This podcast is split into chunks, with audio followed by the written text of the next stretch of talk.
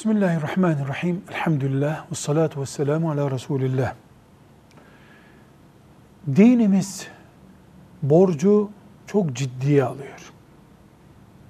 Bu çok ciddi, fazla ciddi anlamına değil. Yani bizim baktığımızdan daha ciddi görüyor anlamınadır. Borcu geciktirmek haramdır. Ne gibi?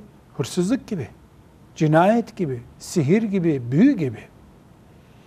Sadece Kur'an-ı Kerim borç ödeme günü geldiği halde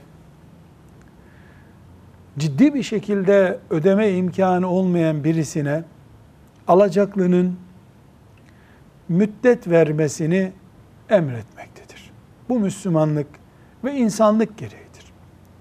Ama bu yatırımı devam ettiği halde, yeni ev alma imkanı bulduğu halde, yeni araba değiştirdiği halde hala borcunu ödeyemeyeceğini söyleyen için değil.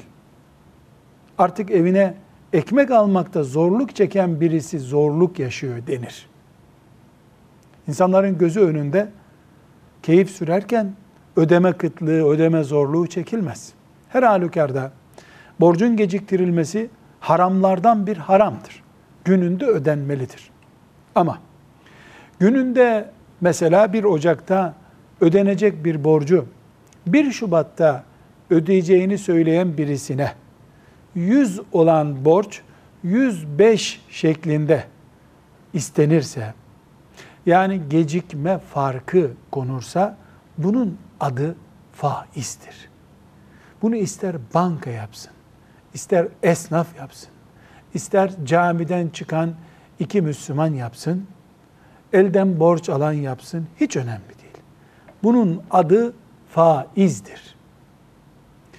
Bu gününde ödenemeyeceği için borcun üzerine fark koymaktır. Hiçbir şekilde alacaklı, madem ödeyemiyorsun şu kadar fark koy, bir ay sonra getir diyemez.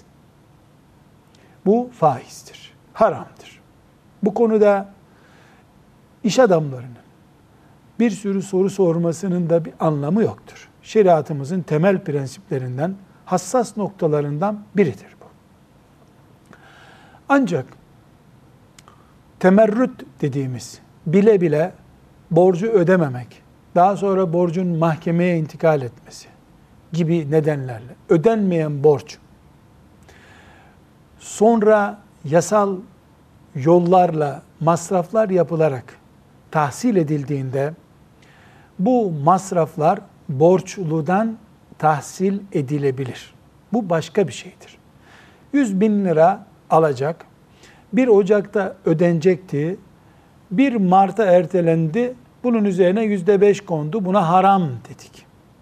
1 Ocak'taki alacak, 1 Mart'ta tahsil edildi, mahkeme kanalıyla avukat masrafı oldu, kargo masrafı oldu vesaire.